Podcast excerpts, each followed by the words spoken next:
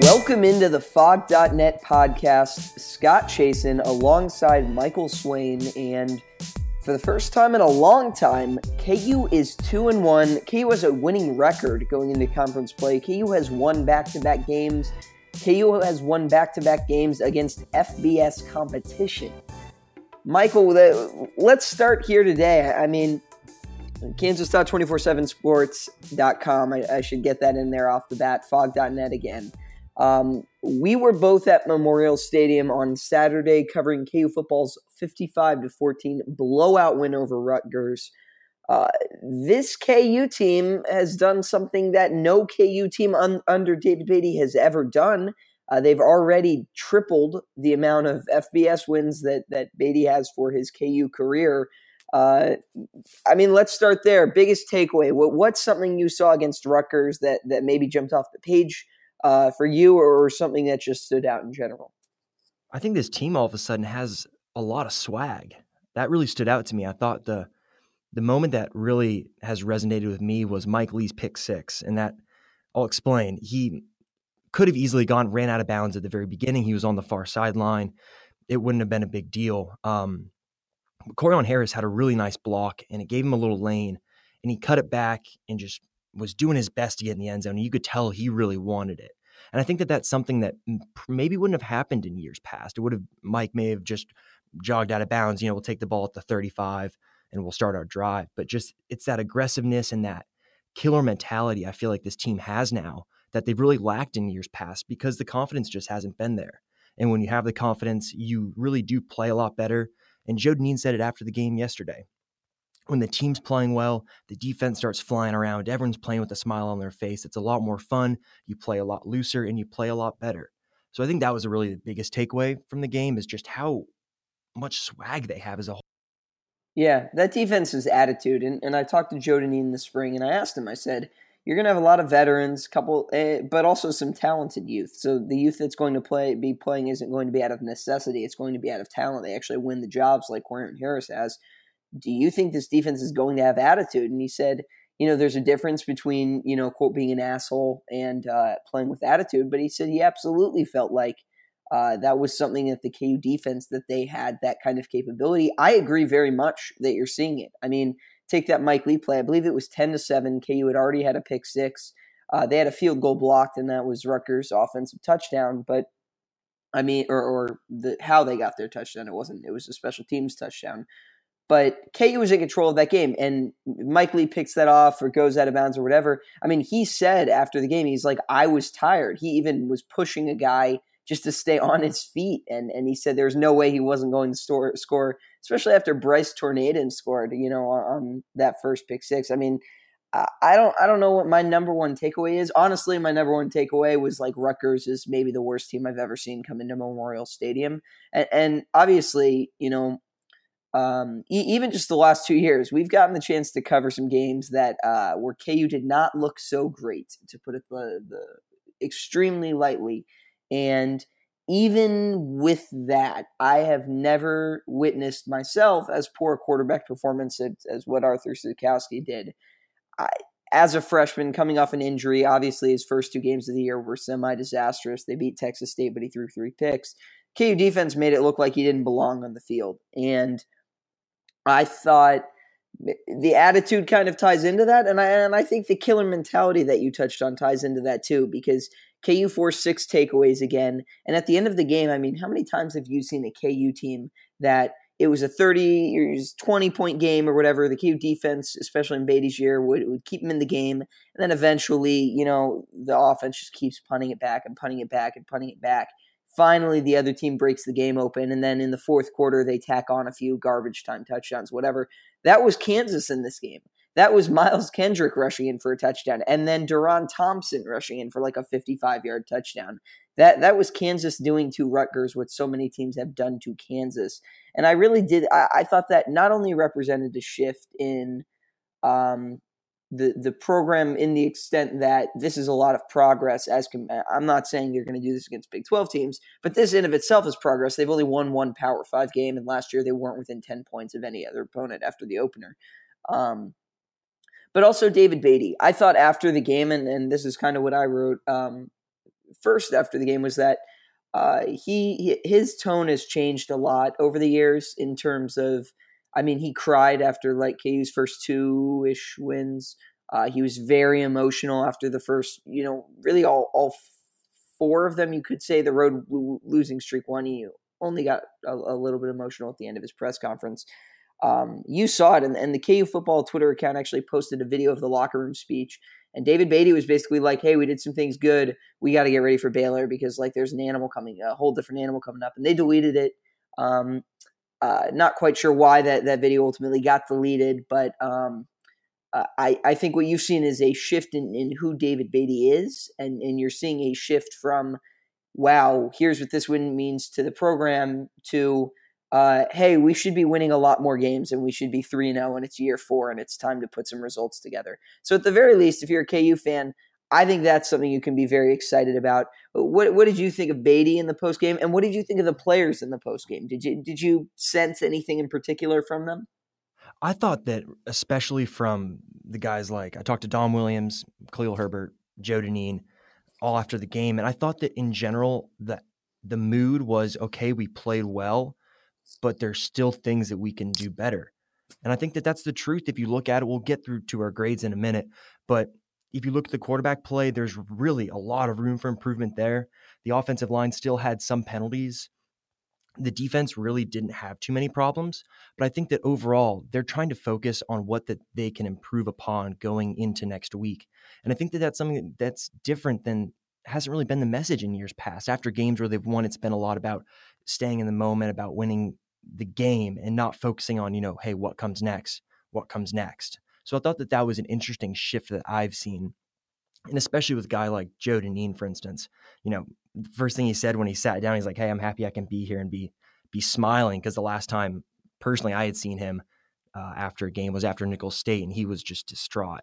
So I thought that that was pretty interesting, just seeing how their mindset has shifted, much like how you mentioned that Beaty's mindset has shifted. And I think that really does rub off on the players. And you heard about it too. Joe Dineen, Daniel Wise, before Beaty even got back to the locker room, they had already started a meeting with all the players, just sending the message of, you know, hey, we still got work to do. We haven't arrived yet. There's a lot more stuff that's going to come. So I thought that that was really interesting.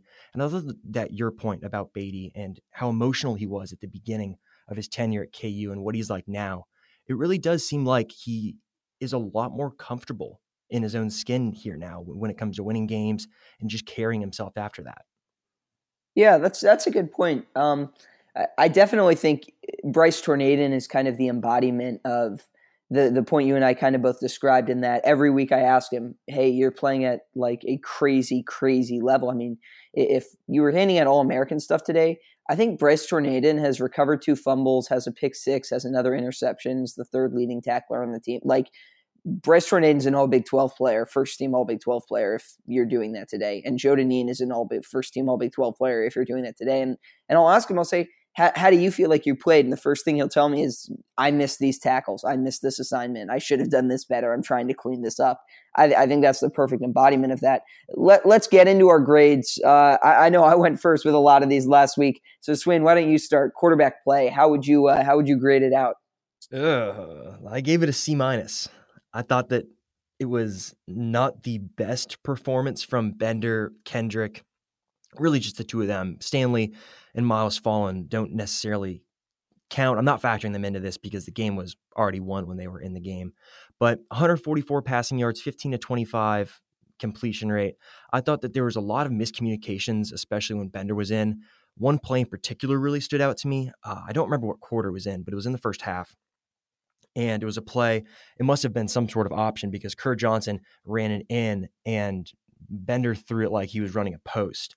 And it was not even close, like 10 yards away from Kerr or Steven Sims, I believe, who was on that side too. So I thought that that was something that I took away was there's still some miscommunication between the quarterbacks and the wide receivers.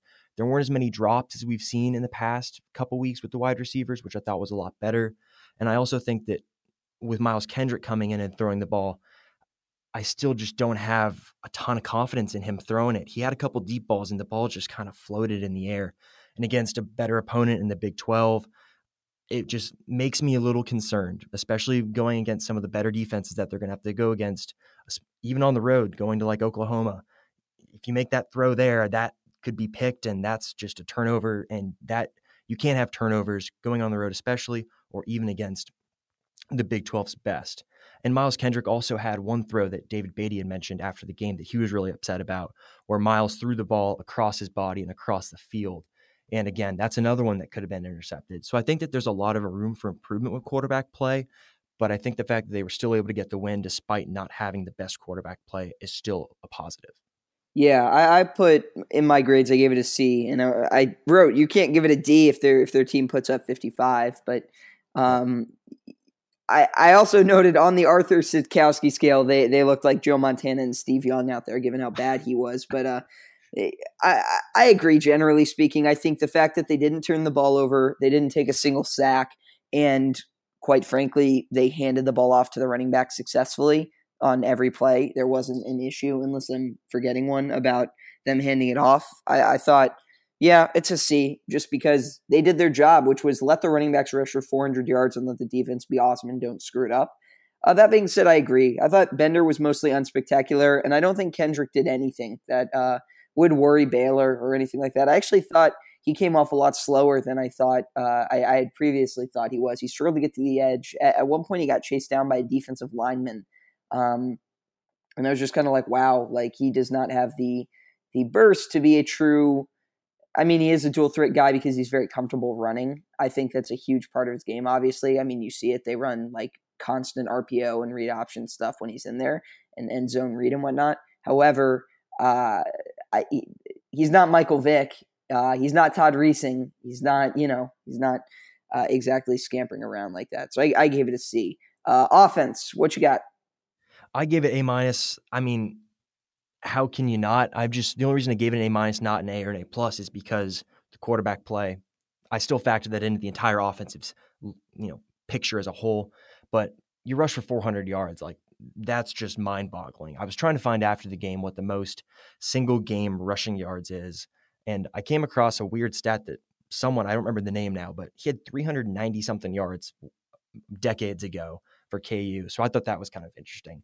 But the running backs as a whole played incredibly well. Pooka Williams again just followed up the Central Michigan performance with another just electric performance. I thought that Deron Thompson, you know, in the times that he was in, did okay.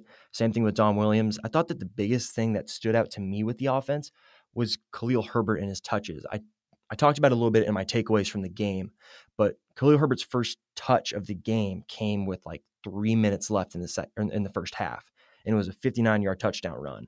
And then he ended the game with four touches total. I thought that was kind of interesting how your lead back all of a sudden gets four touches in a game. And Pooka Williams gets 18 and he doubles what the nearest running back had, which was Dom Williams, who had nine. So I think the offense as a whole looked really good. The offensive line looked good. They got holes for Pooka Williams and all the running backs all day long. I thought that they, as a whole, have looked like an entirely different unit since again since going against Nicholls State. And I think the biggest thing there is switching Andrew Chovy to center and putting Malik Clark in at left guard. I think that's really shored things up, but then that also allows Alex Fontana to come in and kind of run things with that backup rotation second unit, you know, for lack of a better word there. Um, you know, Fontana still did have a false start or a hold. I know he had a penalty. Uh, and he got pulled think, right after. That's right. That's exactly what it was. Um, so I think that overall, the offensive line has shown a really good improvement. The running backs are still electric, and they're showing that really KU should adopt the run game this year, and they could be pretty successful at it, especially if the defense continues to play the way they have. Yeah, and, and a nice call by you going into the game, obviously saying that that KU should should look to run a lot more. Um, yeah, I generally agree. I gave them the uh, an identical grade, and and I said pretty much an identical thing in that look, KU's offense could have been better. I gave them an A minus. Uh, could have been better. Quarterback play could have been better. They had they settled for field goals four times and punts four times. Uh, two of the field goals were blocked. Obviously, they started two drives at the forty or beyond, or give or take, and had to settle for field goals. Uh, they didn't convert off all the turnovers uh, by cent- or by uh, Rutgers, and David Beaty was unhappy with that after the game. Still got to give it an A minus because they put up 55, even though the defense, you know, obviously contributed to more than just 14 of it because they also gave them great field position. And and again, some of those scores came late when the game was out of reach, but still, you, you that that's an A. It's in the A range, and and that's really the only reason I knocked it down. I think I found that it was either the 17th or 18th. It was one yard away from tying for the the 17th best performance in in KU football rushing history with 401 yards uh, would have been, but uh, no, I thought it was. You don't see too many rushing performances like that around here uh, nowadays, unless it's the other team. I mean, you, you can only think of like Samaje Perine or, or like Oklahoma doing that to uh, doing that to Kansas. Um, I, I, definitely thought it was significant growth to see that. Uh, we can move to run defense. I think I gave them a B plus, uh, give or take. I, the run defense was fine. I think they forced three fumbles all on running plays, so that was impressive. Uh, however, I would also say that I'm pretty sure when uh, Rutgers got going, it was, I mean, the one drive they scored a touchdown on, it was basically on the ground. So I, I thought, uh, actually, I think I gave it an A minus because I, I, thought the run defense was very good um, in general. It had that kind of like one hiccup, and very similar to how I graded the the KU pass defense last week. Pass defense was great, force some turnovers, you know, get those takeaways, get the you know pass deflections, whatever. They had that one busted coverage that led to a touchdown, so wasn't a perfect day. Uh, but for the most part, I thought K's run defense was fine. Yeah, I gave them a B plus. I thought they were pretty good. That drive you mentioned there, it was they had a run of a run of 25 yards, then followed by 13 and 13, which got them uh, to like the KU nine, I want to say, and then they punched it in a couple plays later. I thought they played well. They filled the gaps well throughout the game. They didn't have miscommunications. It looked like the calls were getting in in time. That was a big thing I was going to watch, especially being there in person again. Because against Nicholls State, like it was well documented how slow it took them to get the calls into the defensive linemen. So I watched that, and they looked like they were getting the calls in a lot quicker this time. So a good performance, but I still the one drive kind of is, is sitting in my head. Yep, for sure. All right. Uh, so let's go to pass defense. Uh, anytime you have two pick sixes in a game, I gave him an A plus. I mean, yeah, how can you not, right? Two pick sixes in a game, three pass breakups on top of that. And I mean, Azur Kamara could have had a pick six himself in the first quarter. Like he had a pass literally hit both of his hands right in front of his face, and it just went right down to the ground. So it's clear why he's playing defense and he's not a receiver. But um, I thought that they played incredibly well. I thought Corione Harris getting his first pick, I thought that's pretty big for him, confidence wise. Just and that's the biggest point that I had made in that film room on Corione Harris a couple weeks ago is that he's going to continue to get more and more comfortable, and they're going to be able to use more and more coverages with him in there. So he's going to continually show more and more talent that he has as the weeks go on. I thought you mentioned it. Bryce Torneden was incredible in the first half. He had and I think even in the first quarter, he had the pick six and a fumble recovery. I think that's just a great start to the game. And I think he's definitely well on his way to getting some Big 12 recognition towards the end of the season if he can keep it up. Yeah, Bryce Torneden has really impressed me. Corione Harris has really impressed me. Sha- Shaq Taylor's really impressed me. Mike Lee really impressed me. Uh, I mean, there there was pretty much one starting player in the secondary to begin the year who didn't impress me, and that player no longer really plays. So uh, I thought the fact that the KU staff was going to able to get a ton of depth and uh, was able to use a ton of different guys. I, I thought it was a perfect game for the secondary. I, I, didn't. I don't think there was a single thing they could have done any better. Um, you, you, mentioned, you know, Kamara doesn't come up with the pick, and I think the next play or two plays later they do get the pick, uh, and that might have been Torneden's actually. And it's just so funny. Like, I, I mean, even when they didn't get the interception, you knew Artur Sitkowski was going to give him another one because I, I mean, just good lord, he was like I said, it was probably the worst quarterback performance I've ever seen in person, and, and probably the worst quarterback performance I've ever watched on TV. I really don't think can be overstated how terrible he was, and, and maybe dealing with some injuries and, and some other stuff, or maybe just not ready. I'm, I'm not quite sure why that why or what they saw that would have shown that that he would have been ready to go, but I mean, very, very, very clearly he wasn't. So yeah, obviously I gave it an A plus. Um, two pick sixes, three turnovers. Clint Bowen has done a phenomenal job with the cornerbacks. Uh, and when you think about it, the KU defense, two of the last three years, Two years ago, this defense was a middle of the road Big 12 defense, and that was a large part because of what Clint Bowen did. And Clint Bowen can get handcuffed sometimes when he has younger teams, especially last year. That secondary was really, really, really bad. Uh, but I think you're seeing Clint Bowen work with the cornerbacks now. Someone asked me, well, what about the impact of Bill Miller and Clint Bowen? Look, Clint Bowen's been doing this for 30 years. Clint Bowen knows what he's doing, and Clint Bowen's working with the corners. Bill Miller's with the linebackers. I, I promise it's it's not a surprise that the cornerbacks are as good as they are. If you look at Clint Bowen's path working with individual units, he always develops someone, whether it was the safeties and Fish Smithson, linebackers and Ben Heeney. Uh, he he he has that track record, and I know he's not the most popular guy in Lawrence, and I know people uh, love to pick at his schemes or say, "Why aren't you blitzing here or doing whatever?" Um, the fact of the matter is, KU defense has been really, really, really good. Like if you're ranking the units, offense or defense each year, probably number one is this year's defense in the Beaty era, and probably number two is two years ago's defense.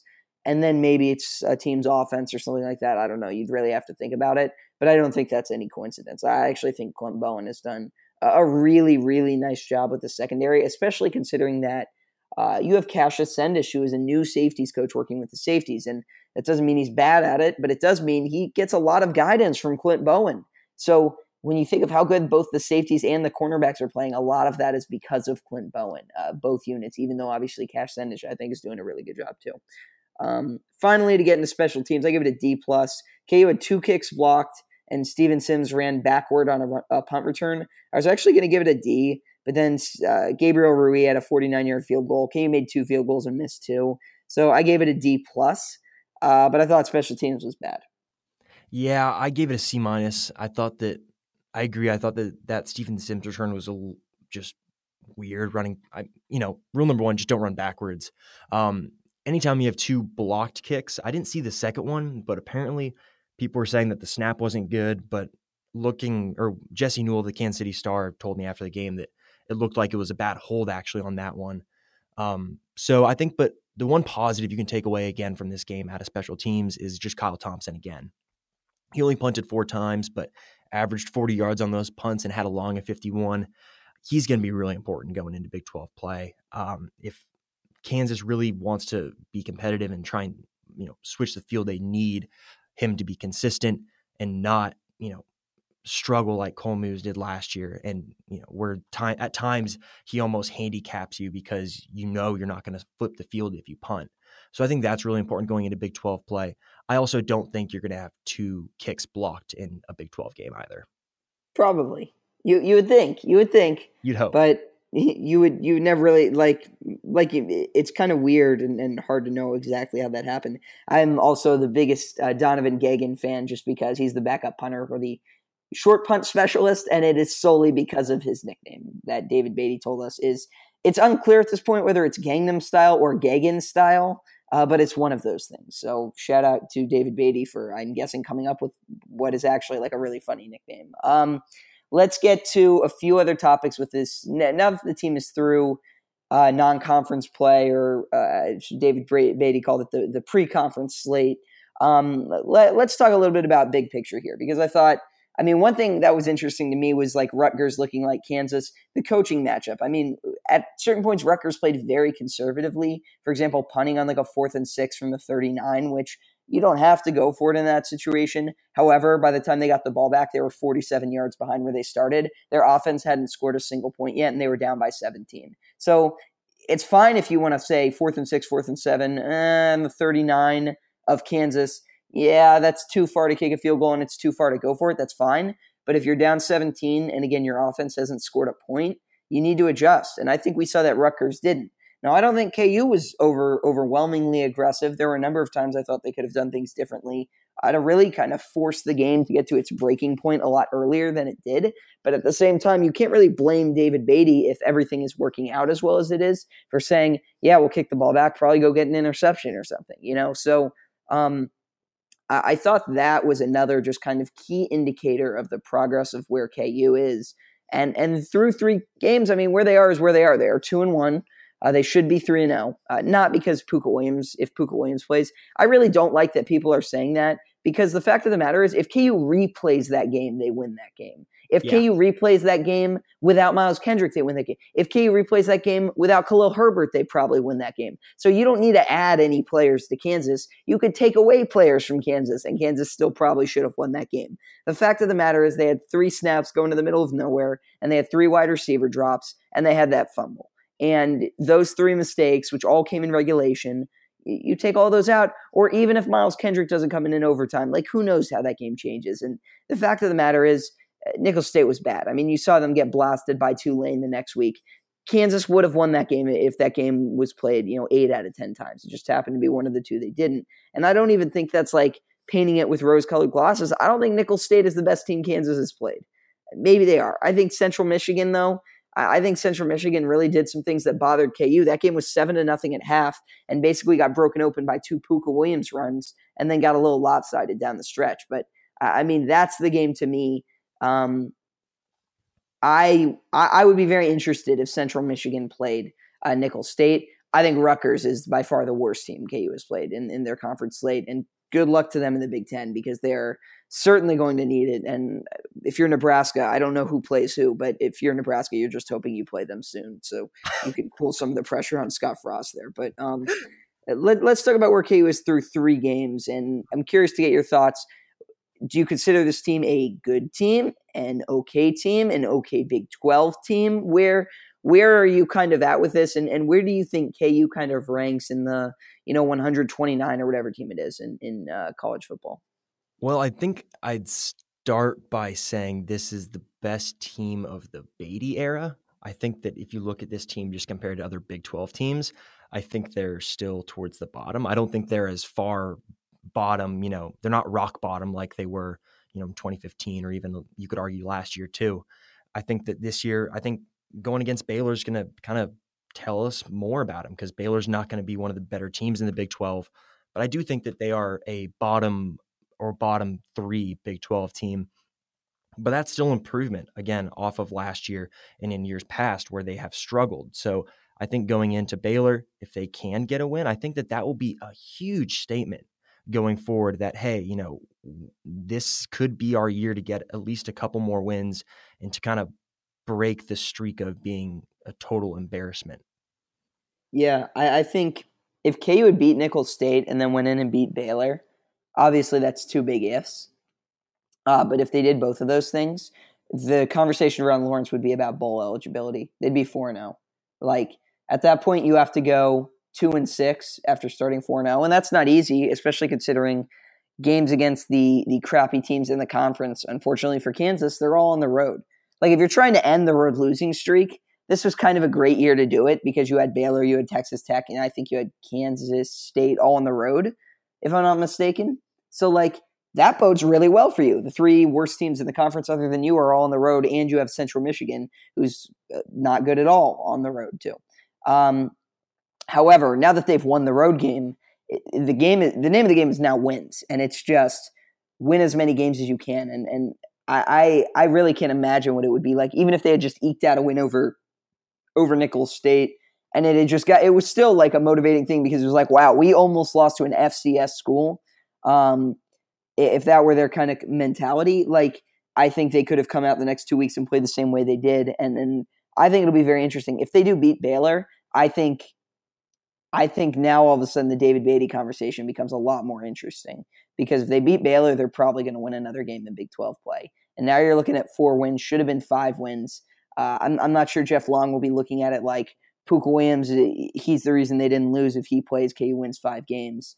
Um, very intrigued to see what happens there. Um, and, and I agree. I think KU is a bottom of the Big 12, bottom of the, the league Big 12 team, but I think they're a Big 12 team. It's not like they're like, I mean, like they've struggled against MAC teams in past years. It's not like like I think some of those past teams would have been like the worst team in the MAC, you know, without knowing too much about the MAC and who all is in it. But like they were legitimately horrific Power Five teams that weren't, you know, when they couldn't get within. They got they were they played an 18 game point game against Ohio that only got to 12 in the last play of the game. Like they were 18 points worse than Ohio, and the score was honestly worse than that. And then they were 18 points worse than Central Michigan against Shane Morris.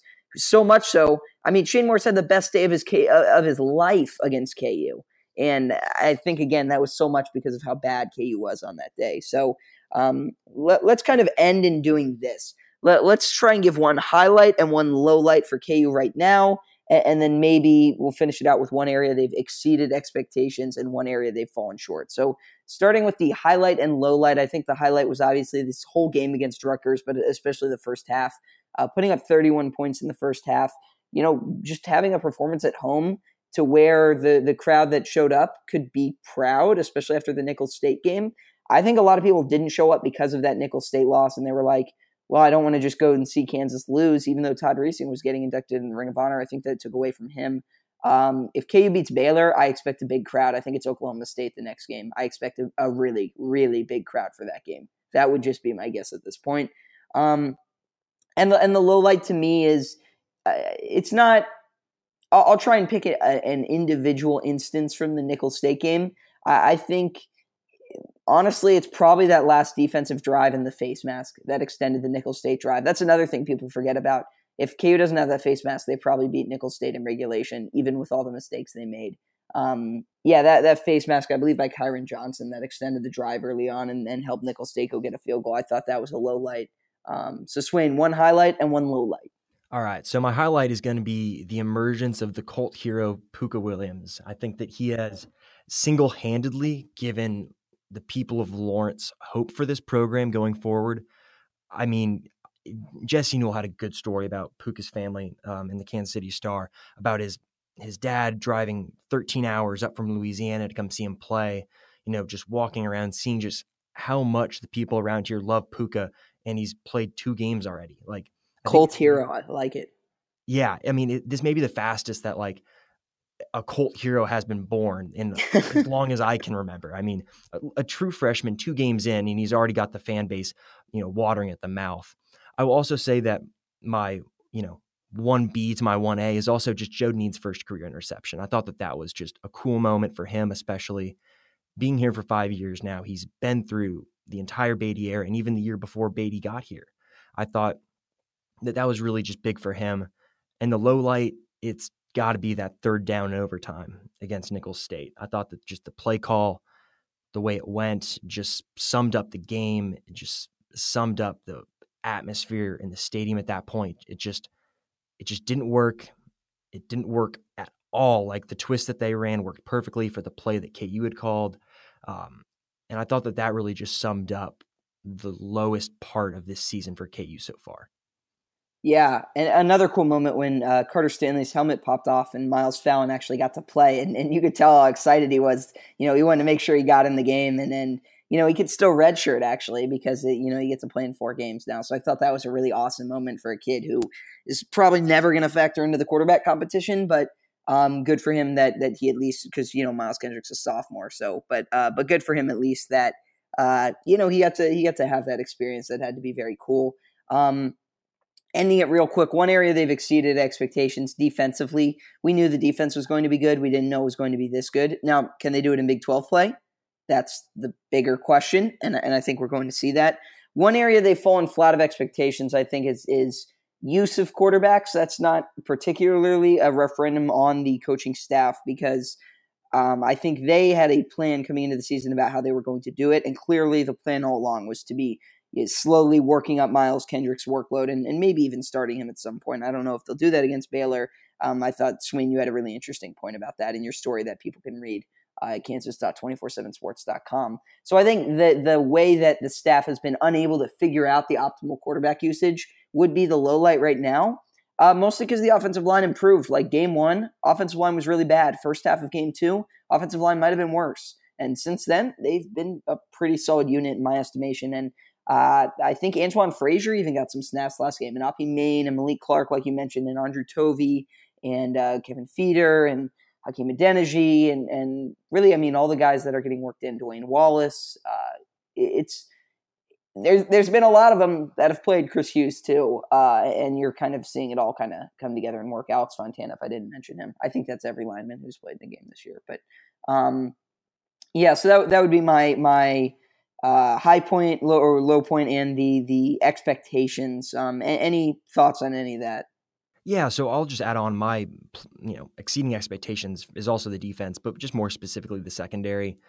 The four of the five starting DBs have an interception now on the year. The only one that hasn't had one that has started a game is uh, Hasan Defense, who didn't start last game, and then also um, uh, Tyrone Miller, I believe, is the safety that hasn't doesn't have a pick yet either.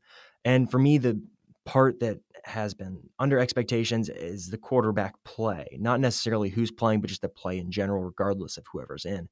I'm just going to read off the lines that they've had so far. You know, 21 of 38 for 199 yards against Nicholls State, 18 for 27 for 145 yards against Central Michigan, and 15 for 25, 144 yards against Rutgers. So basically, three games, they're 54 of 90 for 488 yards. They're throwing for 162 yards a game. That's just not going to cut it in Big 12 play, especially because now that it's kind of known that Pooka Williams is the guy and that they're going to they have some really talented running backs. You're going to see a lot of the Big 12 defenses stack the box. So going forward, the quarterback play is going to be really important, using the play action to try and break open some big plays in the pass game hopefully keep things open in the run game as well. Yeah, for sure. I think that's a, a great place to end on too. Um, yeah, I mean, I've, i think we pretty much covered just about every topic with uh, with the win and where KU is through uh, a few weeks. All right, so uh, I want to say thanks to Michael again, as always, for joining me following every Kansas uh, football game, and and I'll be down in Waco. Uh, Michael be holding things down up here, so looking forward to getting out there, seeing what's going on. Waco is actually one of my favorite places to go to cover games. Uh, one of the coolest football stadiums, I think, in the Big Twelve. So um, you know, KU historically has specifically struggled against Baylor. Uh, even when Baylor has been really bad, that's been a matchup that has never worked out well for Kansas. Uh, Kansas will never have a better shot to beat Baylor than what will be the case right now. So, uh, very interested to see how that goes. Um, that being said, I, I, do think KU has a legit shot, and I think even just seeing what the line is going to be, I think that's going to be fascinating. So uh, that's where we will leave you today. This has been Scott Chasen uh, alongside Michael Swain, Kansas.247sports.com, uh, and the Phog.net podcast. Thanks so much for sticking with us, and we will talk to you guys next week.